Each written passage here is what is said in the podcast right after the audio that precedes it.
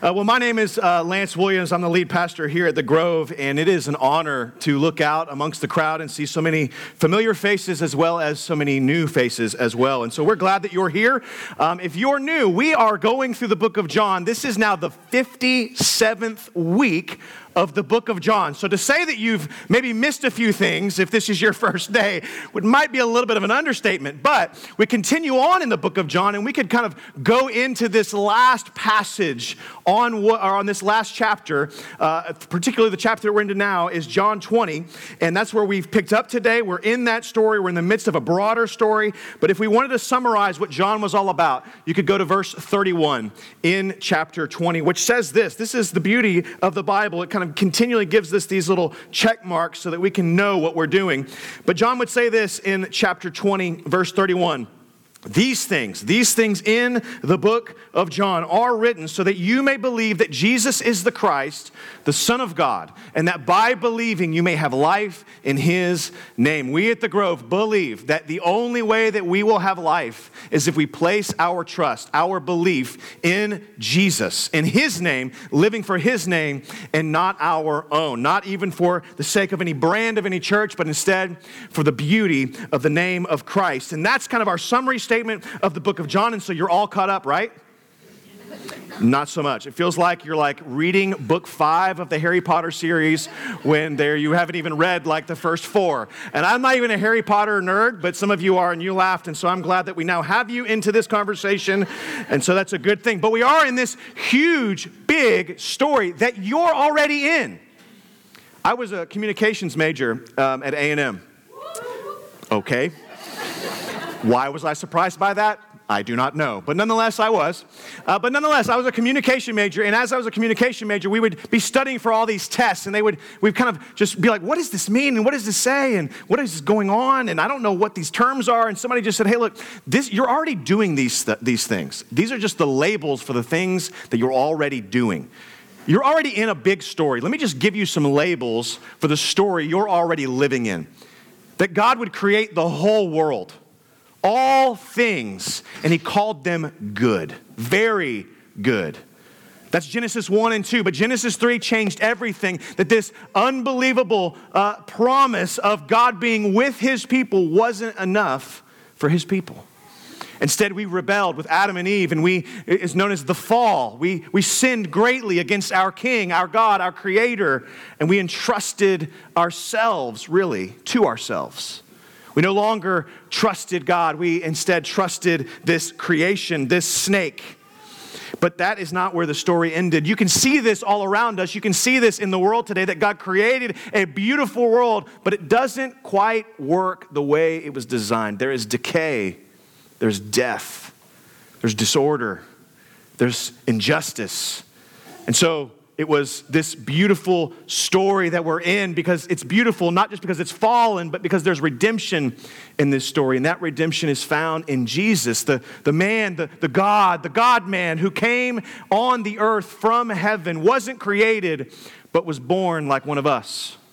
Fully God and fully man, that he would live a sinless life, die on the cross for us, and yes, raise to life from the dead. That's this third part of this story, this grand story of redemption. But even then, it doesn't end there. If it ended there, the great climax of our faith would be Good Friday, but instead, the, the, the, the, climax of our faith is instead Easter Sunday when renewal, this fourth act of this beautiful story, is started, inaugurated on the earth in Jesus, is resurrection. This promise of renewal that He's going to make all things new how can we look forward to that with any confidence? It's because of this day, Resurrection Day, Easter Sunday, that Jesus is making good on his promise to make all things new. And so the invitation into this bigger story happens not just in these four acts, but now in three scenes that we're going to walk through today, all centered around a tomb. And so I'm just going to invite you to a different place and to a different time. I'm going to invite you to be transported to this tomb with Mary. And then I'm going to invite you to get into the tomb with Peter and John And then we're going to be outside the tomb again with Mary with her second appearance. And so, would you come with me on this journey into the pages of Scripture and into and outside of the tomb? That's what these three scenes are truly inviting us into. And as we do, as we step back into this different time, into this different place, I pray that we would discover the details of what happened on this morning.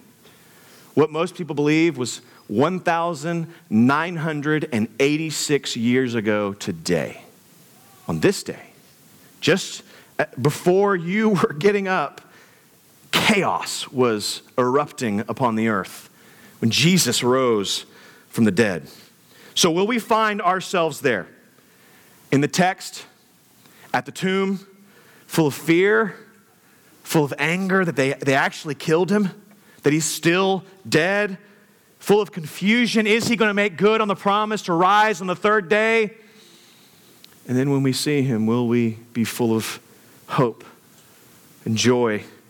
So follow me and follow Mary to the tomb as we go in our first scene here. Truly, that Jesus is alive. We get these evidences through these people that have gone to this tomb. And so we follow Mary in the first couple of verses. This is what the Bible says. John 20, verses 1 and 2. Now, on the first day of the week, Mary Magdalene came to the tomb early while it was still dark and saw that the stone had been rolled away from the tomb. And so she ran and went to Simon Peter and the other disciple. The other disciple is John. He just doesn't, rec- he just doesn't like out himself, but he does out himself as the one whom Jesus loved. he also outs himself as the faster runner than Peter. Like, why is that in there? I don't know, but it's the, just a little jab for all of eternity that Peter, has, that just John has for Peter. Anyways, we'll, we'll keep, I, I, get lost in these details. We'll be here all day. And he said to them, They have taken, this is what uh, Mary says to now Simon Peter and John. They have taken the Lord out of the tomb, and we do not know where they have laid him.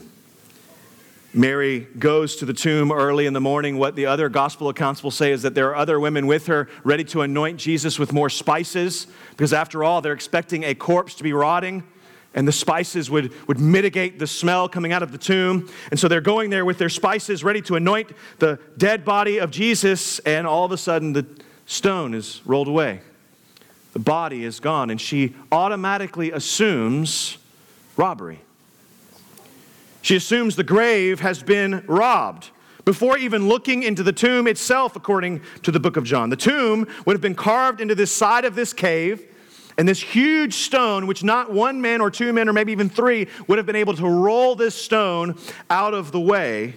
And so when she got there, she was shocked, to say the least. But Mary saw that stone rolled away, and either through assumption or deception, she draws the wrong conclusion of robbery and not resurrection. That's the assumption that she made. She draws that conclusion either out of assumption or deception. She may have assumed that she just saw just enough evidence to draw the wrong conclusion. Or perhaps it was through deception because, after all, it was the Jewish leaders that heard about the resurrection, and all of a sudden they started to spread this rumor that someone had come and robbed the grave. We knew we just sing about this, like our God has robbed the grave. Maybe that was my, my early morning worship session. I can't tell sometimes between the two.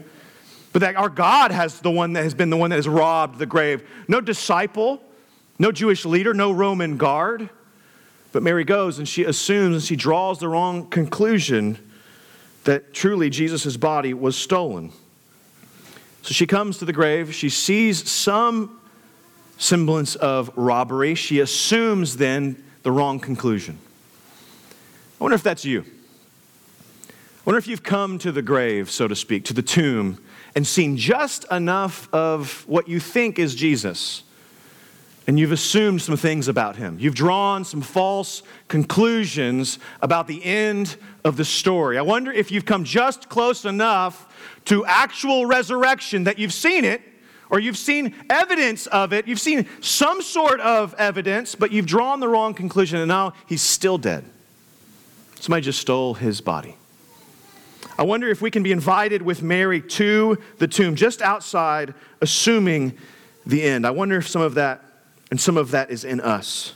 Have we failed to look into the tomb? Have we failed to really look into the evidence that stares back at us? Perhaps, maybe we're not op- operating out of assumption, but instead out of wrong information, out of deception. And perhaps you've watched eight too many History Channel, I would say documentaries, but these days they're really not documentaries. They just interview whoever they want to tell the story of whatever story they want to tell. And perhaps you've watched about 14 too many of those, and you've got the wrong information flowing through you, and so you've drawn a false conclusion. See, getting this right, though, means everything to our faith. Paul said this in the book of 1 Corinthians in a whole chapter on resurrection. He says this about about the importance of the resurrection of Jesus. 1 Corinthians 15, 17 says, And if Christ has not been raised, your faith is futile, worthless, and you are still in your sins. See, Jesus' payment on the cross only makes, is really made good by his resurrection from the grave. You're still in your sins. You are still in the tomb, dead with a dead Jesus if he didn't raise from the grave. So, my invitation to you is not just to come to the tomb, but to peek into the tomb. But before we get there, if you're skeptical, if you're cynical, or perhaps you've just operated out of assumption or deception regarding Jesus' resurrection, let me invite you to the tomb with Mary. And let me clarify two pieces of evidence for his resurrection. First, Mary was a woman. Did you know that in first century Israel, first century Judaism, it would have been just absolutely crazy to have a woman to be the person that is the first witness to this resurrection. They were not credible witnesses in any court of law. Jewish law, Roman law, women were not allowed to be witnesses to establish the case of anything. If you were going to make this story up, if this was all made up, surely you would have put different people to discover the tomb first. Surely you would have put maybe John in there, or Luke, or Matthew, or, or Peter even, to be a person that discovered the tomb first. But instead, all four accounts of the Gospels tell us that women were the first people to discover the grave, the empty grave. It was women who were the first witnesses to this resurrection. If you were making this story up, you wouldn't have put a woman first at the empty tomb. Let that, let that be a piece of evidence to get us past deception or assumption on the resurrection. But don't just stop there. Go to the stone. This stone that would have been rolled away, have you considered that the stone which was moved was guarded by a Jewish guard and a Roman guard to ensure that no one could steal the body? No one would have had any opportunity to come and rob the grave. They, of course, were put there by the Jewish leaders and Pilate and then they report to the Jewish authorities all that had happened in the middle of the night that angels were there, that the seal that they had put over the tomb was broken, that the, the stone was rolled away, and they go back terrified of their lives. And the Jewish authorities essentially pay for those soldiers to tell a lie. And that a lie being, hey, you got to tell people that somebody came and, and robbed the grave here. See, they were starting to spread the rumor early of grave robbery. The one problem is, is that if a Roman soldier would have fallen asleep during that time, if the Roman soldier would have not let, would have let somebody come and rob the grave, it would have meant their life. So the very fact that you have people spreading a rumor that would have cost them their life gives evidence to the fact that Jesus truly is risen from the dead, that the grave truly is empty. Not just these women that were the first witnesses to resurrection, but this stone being rolled away, this living guard that's now testifying that they robbed the grave. The very fact that they've said that was a contradiction to their own law. But perhaps this is you today. Either through assumption or deception, you've drawn the wrong conclusion about today's events. And I would just say this you are in good company.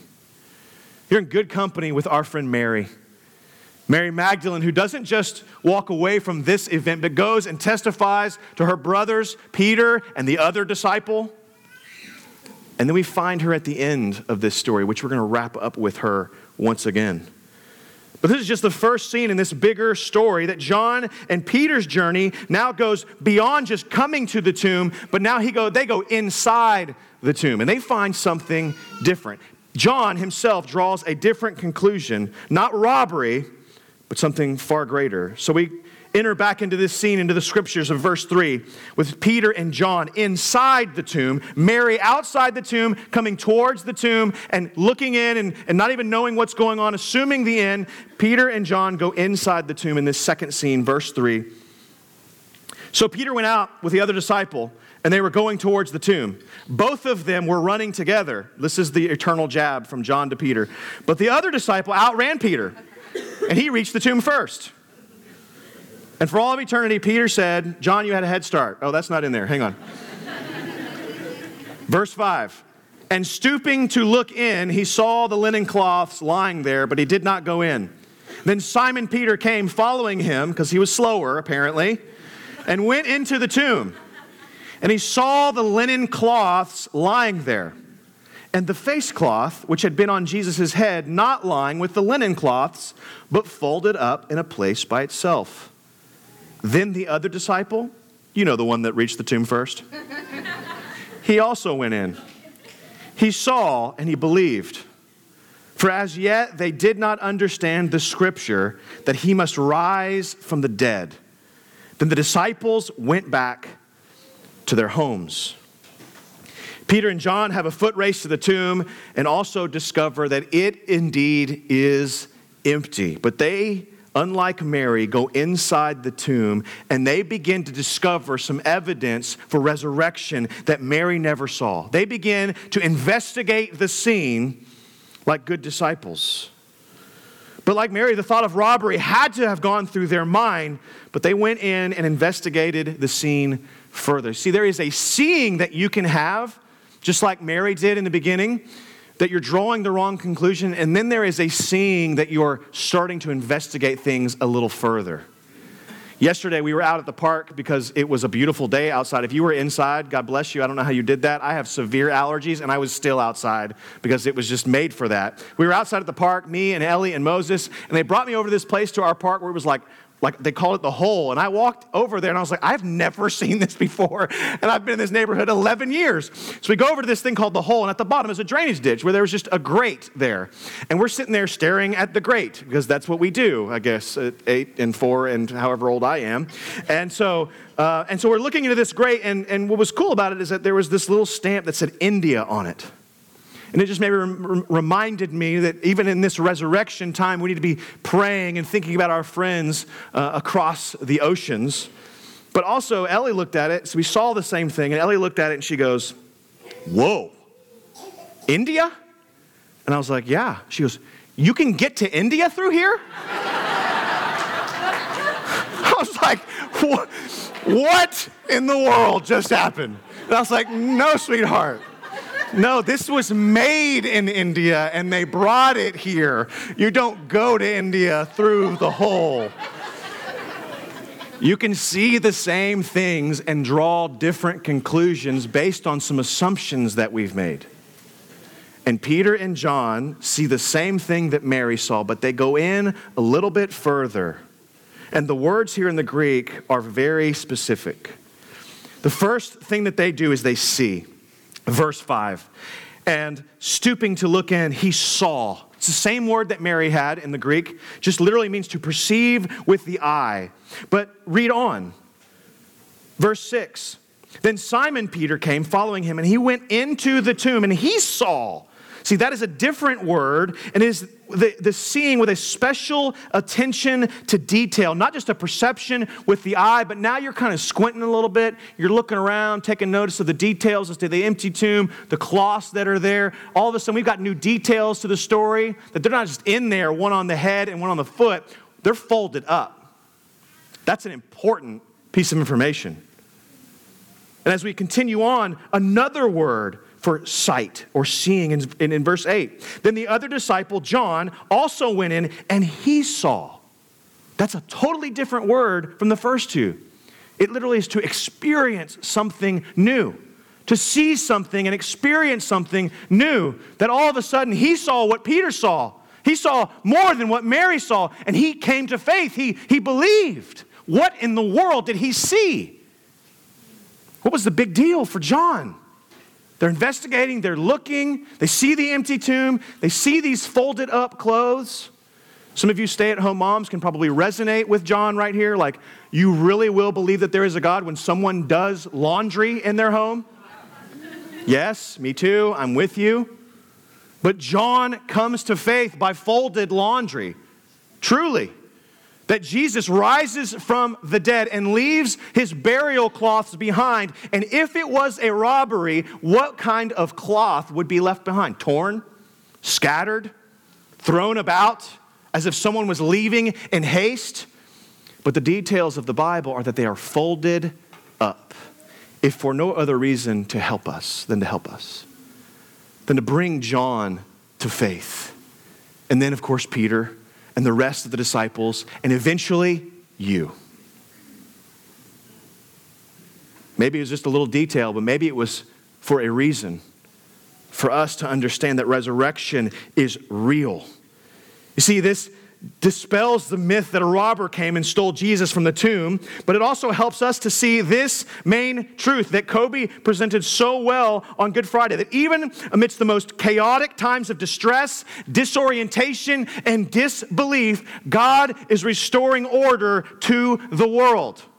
That's the great story. Creation, fall, disorder, chaos, redemption, and renewal. That is resurrection. And all that comes to fruition in this folded cloth that God is putting to order the things that are out of order for us. Perhaps it was these cloths neatly folded which put John's heart into order. Whatever God was doing, what we do know was that when he saw, when he saw and investigated these linen cloths lying there, he experienced something new. He experienced resurrection inside of a tomb. You ever notice that about resurrection? It actually has to happen inside of a burial place. You have to be invited into the tomb. And so now I invite you not just with Mary to the tomb, now I invite you with John and with Peter into this dank, damp, dark tomb. It's in that tomb. It's in that tomb that I pray you would see some things that are good evidence of resurrection? Will you not just come to the tomb, will you enter it with them? Will you be curious about what you see in there? So, to again, to the cynical, to the skeptic, to the doubting, to the curious, Jesus welcomes you into this tomb to look around, to see, for, see it for what it is. Not just a place of death, but a place where life gets birthed. It's where new life starts. In this, in this tomb of resurrection, you cannot leave here unchanged. You see, just as Jesus' dead body was laid here and yet risen from the dead, so does God beckon you here to lay down your life so that you might be ri- risen from the dead and raised to new life. So, friend, bring your expectations, bring your preferences, bring your desires, your demands of what you think God should do for you, and lay them here in the tomb. So, God may bring new life and a living hope. A living hope that goes away from your expectations and your preferences and your desires and your demands of what you hoped life with Jesus would be like, and instead lay them there with full view that it is truly only in the risen Savior that you will find hope, that you will find happiness, that you will find fulfillment. You see, the empty tombs mean, means that we have to put some things to death. We can't just live amongst the tombs. We can't make life work in an empty tomb. That doesn't work. If you're my age, you're going to get this reference. If you're anything below this age, you're going to be lost for the next three minutes. But many times I think that the Christian life is a lot like the weekend at Bernie's. Uh huh, yeah. We know who everybody is, like 35 and older, right here. Come on. You remember Weekend at Bernie's from the 80s? Where no, you don't. I would recap it for you, but it's literally the most ridiculous thing you've ever seen in your life. If you didn't rent it from Blockbuster, I can't help you. It's not on Netflix. So that's just the reality of it all. But, anyways, the basic story is this these two guys come together, they have this party at their boss's house. Only problem is their boss died. And they don't want their party to end. And so they spend the weekend lugging their dead boss around and propping him up like all around the pool and like pretending he has a drink and all these other things. It's the most ridiculous thing you've ever seen. I think it was funny in the 80s. It's definitely not funny now. this is many times what I think we make of the Christian life. Oh, but we say Jesus gave us freedom. Well, why is Bernie hanging out with you still? Why is this dead corpse hanging out with you still? Your old life, your own preferences your own desires and demands and expectations of what you think Jesus is going to do for you. But instead, he's come out of the grave and said, Put all those things to rest and just follow me. You mean, you mean I, don't need, I don't need rules? No. You mean I don't need religion? No. You need to follow Jesus, dependent upon the Holy Spirit. Would we follow him? See, that's what resurrection brings for us today. And that's why we're doing a whole series on what it means that Jesus would come and basically say the one thing that we all don't like to, to hear wait. Wait. The Holy Spirit's coming. He ain't come yet. Don't get ahead of yourselves, boys and ladies. The Holy Spirit is on his way. What the Spirit did on this day, though, was raise Jesus from the dead. And so we, we leave this tomb without burning, put him to death.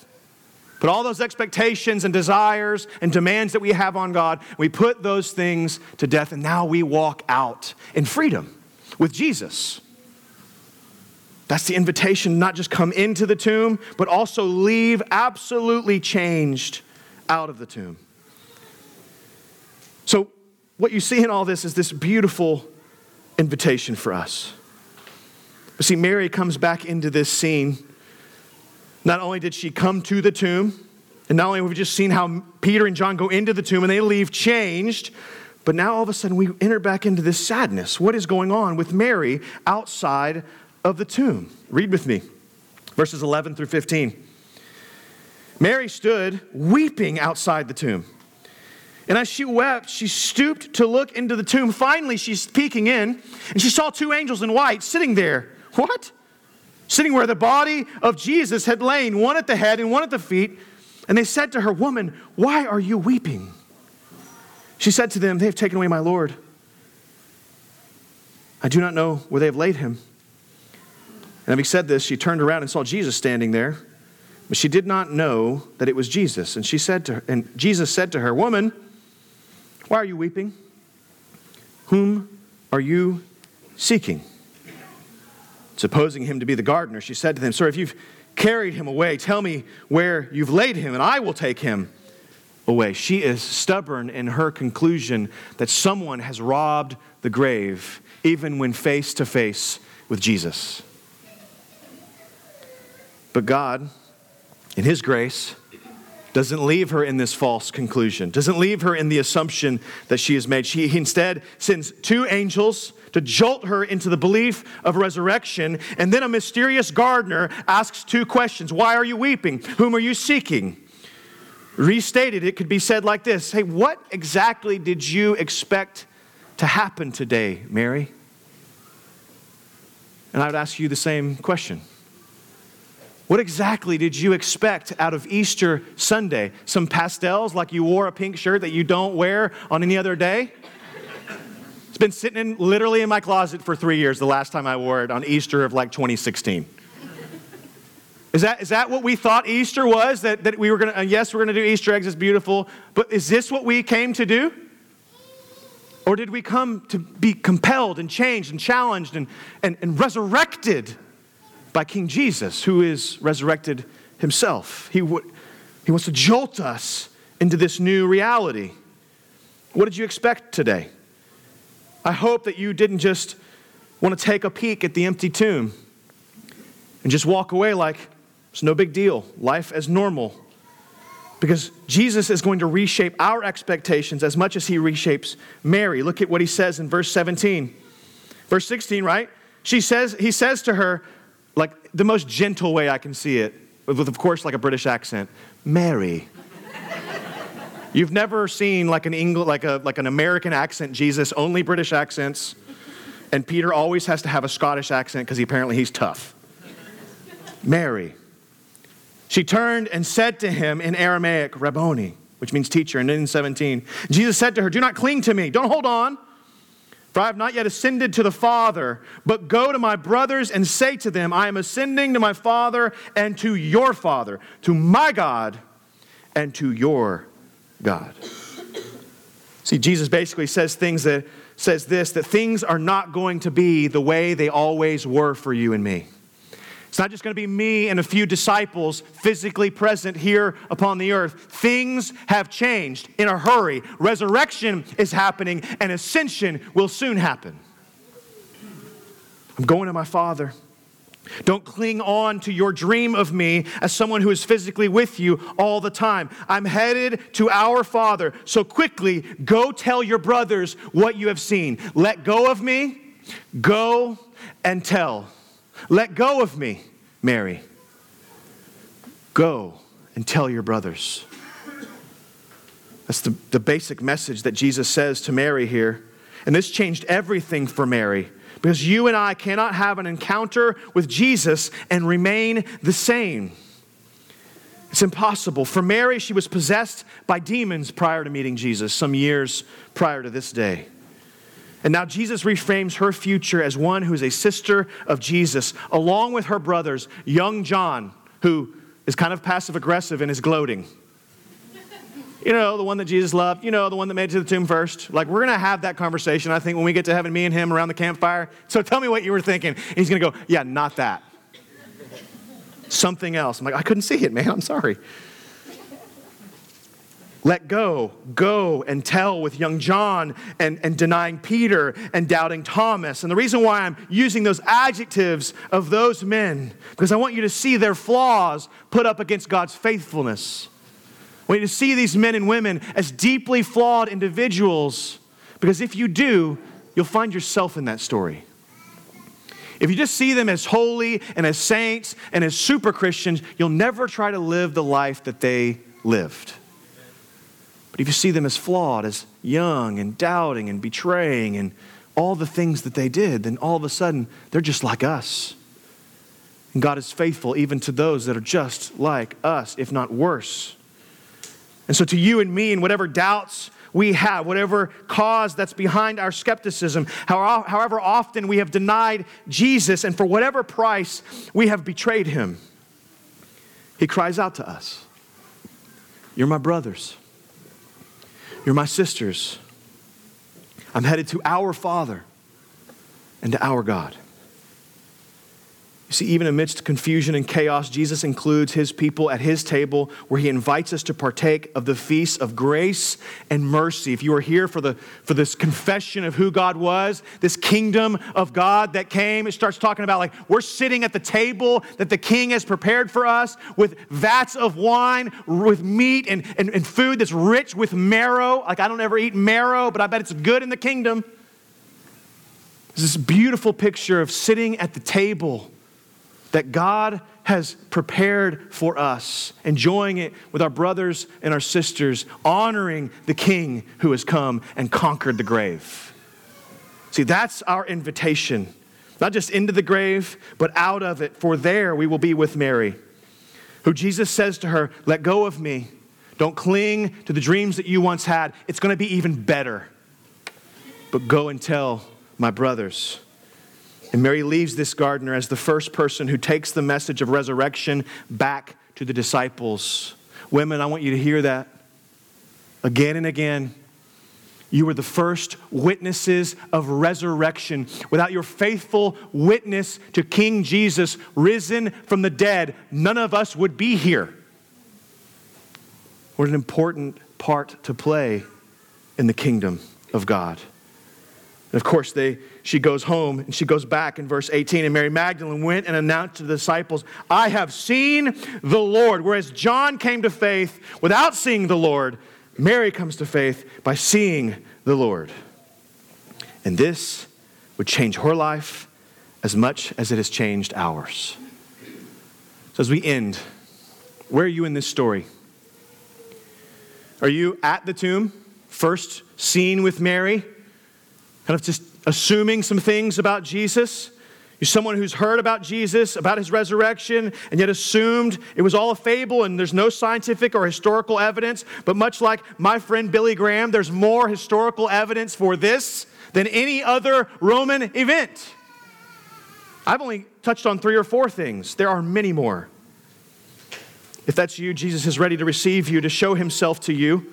Perhaps you're someone who's followed Jesus for years, but now you need to enter into the tomb where you can bury your preferences. Christian, that's you. Come into the tomb. Bury your preferences and entrust Jesus more and more to a life of freedom, to a life of putting some things to death so that you may truly live. Or perhaps you're someone who needs more evidence. You may be stuck in sadness towards the end with Mary back at the tomb. Perhaps that's you over the loss of the hopes and the dreams that you once had with Jesus. Oh, but Jesus is ready to meet you outside the tomb.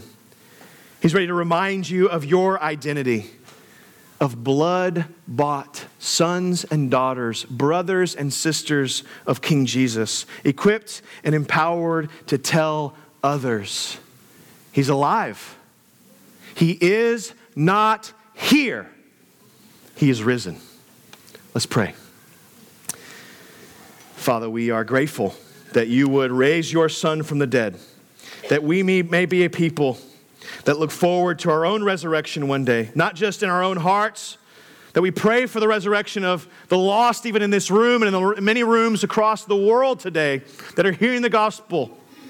We pray for that, that you would raise those people from the dead in their hearts. But we also look with hope towards the grave, the actual grave one day. Whenever that day comes for us, that is not the end. We will rise. That's the beauty of Resurrection Day. That we Christians live with a hope. The Bible calls it a living hope. That though, though death may capture us, it does not have the final say. And so, Father, and by your Holy Spirit, would you help us be a people that don't just rely on the historical facts of the resurrection, but instead receive this news as the best news the world truly has ever heard.